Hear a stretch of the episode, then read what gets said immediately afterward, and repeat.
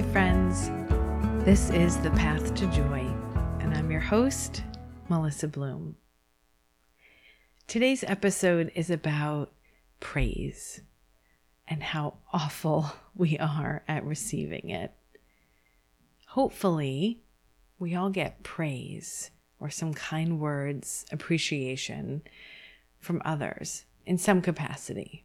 Maybe this meal was delicious, or I love your fill in the blank.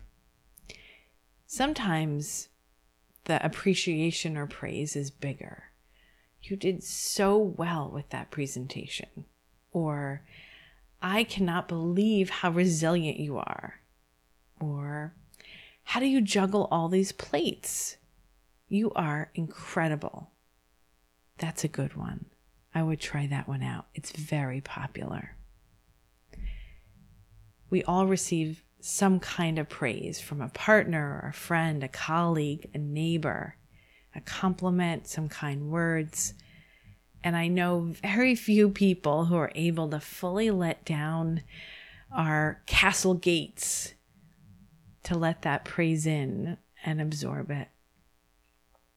I try. Believe me, I have a very supportive network of people in my life, and I find it incredibly hard to let praise sink in. In fact, I think I'm better at absorbing my own praise. I'm pretty good at being my own cheerleader than receiving other people's words and allowing them to really resonate with me. On the flip side, I am great at absorbing criticism or needs improvement kind of words. Oh, for those, my castle gates come crashing down, the moat dries up, the sentries guarding the castle decide to go for a juice bar break.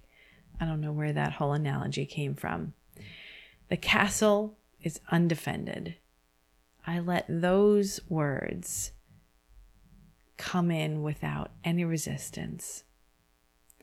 And I really am still wondering about this castle analogy. It just showed up. I started writing and it's what popped in my head. If you listen to a number of these episodes, you know that I'm a sucker for a good or even a mediocre analogy. So what's the deal? Is it a worthiness issue? I don't think that's all of it. Are we erring on the side of humility? Are we always trying to parse out what is flattery versus what is a true compliment? I'm not sure. I think we probably all have our own reasons why we can't let in and receive praise. But I do know that I can practice. I can practice letting my castle gates down and allowing the words in. So here's what I've been trying out recently. When someone says something kind, I pause my racing mind for a moment and I try to take a mental snapshot of that praise. Once the interaction is over and I actually have some time alone, I try to replay what was said.